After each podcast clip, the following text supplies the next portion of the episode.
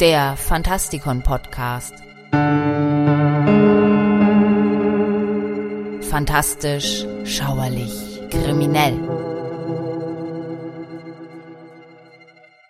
Willkommen zum zweiten Teil der Geschichte der Fantasy. Mein Name ist Michael Percampus und in der letzten Folge haben wir uns die Frage gestellt, wer wohl der erste Autor war, der eine unabhängige, fantastische Anderswelt erfand und was das überhaupt bedeutet. Heute fahren wir mit unserer Suche fort. Nehmen wir uns nun eine zweifelsfreie High-Fantasy-Welt vor. George R. R. Martins Westeros. Hier finden wir die bereits erwähnte eigene Logik. Magie funktioniert oder hat einst funktioniert, Drachen existieren. Als auch eine eigene Geografie, eine eigene Geschichte und eine ganze Zahl unterschiedlicher Kulturen. Hier finden wir alles, was sich im Laufe der Zeit zum Standard für moderne Fantasy gemausert hat. Was aber ist mit den Grenzfällen? Werfen wir einen Blick auf Mervyn Peaks Gormenghast. Hier finden wir eine eigenständige Geografie, eine eigene Geschichte und Menschen, die ihre eigene Kultur leben. Die Naturgesetze aber sind die gleichen wie bei uns. Damit haben wir also drei Merkmale anstatt der vier besprochenen. Die meisten Leser würden mir recht geben, wenn ich sage, dass Peaks Welt eine eigenständige Anderswelt ist. Also sind vielleicht doch nur drei statt der angesprochenen vier Merkmale notwendig, um dieses Ziel zu erreichen. Was ist mit Jonathan Strange and Mr. Norrell? Hier gibt es keine eigenständige Geografie, aber die Welt folgt ihrer eigenen Logik und ihrer eigenen Geschichte. Die Menschen in ihr denken von sich wohl, dass sie Engländer sind, aber je weiter man das Buch liest, kommt man zu der Erkenntnis, dass es sich dabei nicht um Engländer handelt, wie wir sie kennen. Es sind Engländer in einem ziemlich absonderlichen England, das nicht zu unserer Welt gehört. Natürlich geht es im Buch um das Reflektieren von englischen Verhaltensweisen, aber das wird durch eine Darstellung jenseits unserer wirklichen Welt erreicht. Gehen wir noch etwas weiter. Es gibt Elfen im Buch, und die haben ganz sicher ihre eigene Kultur. In der Hauptsache jedoch erkennen wir die Figuren als geprägt von einer Geschichte, die durch die Abwesenheit von Magie und den Krieg mit den Elfenländern im Hintergrund abläuft. Das zeigt uns ziemlich eindeutig, dass es sich nicht um unser England handeln kann.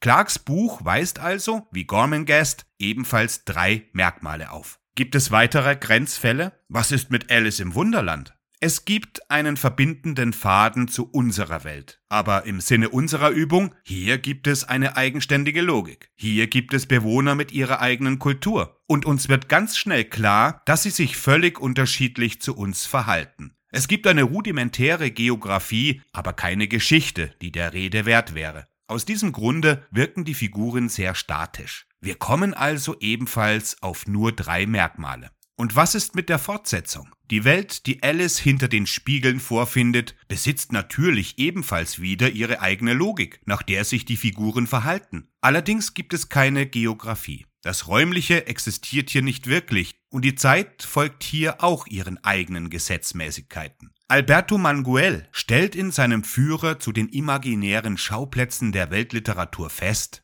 weil die Zeit hinter den Spiegeln sowohl rückwärts als auch vorwärts fließt, ist es unmöglich, sich an Begebenheiten zu erinnern, die erst viel später geschehen werden. Das ist problematisch. Wir können die Welt nur als Ganzes begreifen, wenn sie sich durch ihre Geschichte in einer Entwicklung befindet, die nachvollziehbar bleibt. Ist das nicht der Fall, gibt es diese Welt so gut wie gar nicht. Sie bleibt ein jähes Aufblitzen von willkürlichen Aktionen. Das Verhalten der Figuren in einer solchen Welt gründet sich in diesem Fall ebenfalls nicht auf Entwicklung. Sind wir der Meinung, Alice hinter den Spiegeln erfülle drei Merkmale, nämlich Logik, Geschichte, Gesellschaft, dann finden wir hier eine unabhängige Fantasy-Welt vor. Akzeptieren wir aber nur zwei dieser Merkmale, haben wir keine gültige Welt vor uns. Gehen wir noch einmal einen Schritt zurück zu Hardy und Faulkner. Wie wir gesehen haben, gibt es in deren Werk keine unabhängige Fantasy-Logik. Die Figuren dort verhalten sich wie Menschen unserer Welt. Oder zumindest so, dass wir nachvollziehen können, wie sich Menschen unserer Welt verhalten würden.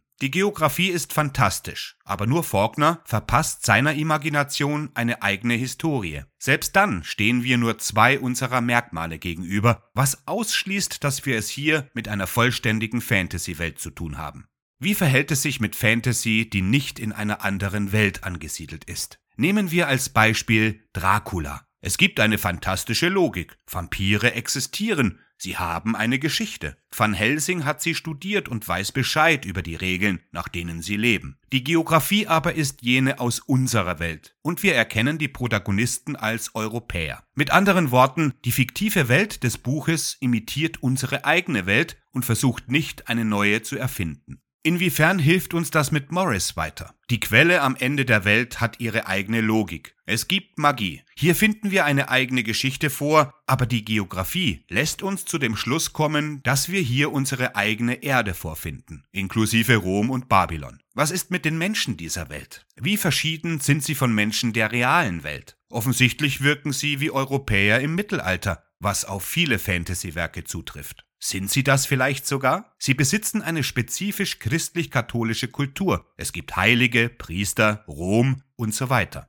Liest man das Buch, glaubt man nicht, dass sich Menschen im Mittelalter der realen Welt im Großen und Ganzen anders verhalten hätten. Alles in allem wirkt die Quelle am Ende der Welt wie ein Historienroman und nicht wie Fantasy. Sollte das richtig sein, finden wir hier nur zwei Merkmale anstatt vier. Das bedeutet, dass die Geschichte nicht unabhängig genug ist, um eine eigene Welt darzustellen. Es ist Fantasy, aber weit davon entfernt, High Fantasy zu sein, wie uns manche Stimmen weismachen wollen. Die Tatsache, dass die dortige mittelalterliche Gesellschaftsform inklusive der Christenheit sich nicht von einem real existierenden Mittelalter unterscheidet, legt die Vermutung nahe, dass Morris auch gar nichts anderes im Sinn hatte, als sich an seine Inspirationsquelle zu halten, die frühmittelalterlichen Romanzen. Der Weltentwurf liegt somit näher an Yoknapatawpha County also jenem fiktiven Landstrich, der von Amerikanern bevölkert wird, dazu gedacht, das tatsächliche Amerika abzubilden. Weniger also an Tolkiens Ader, einem Landstrich bevölkert von mittelalterlichen Menschen,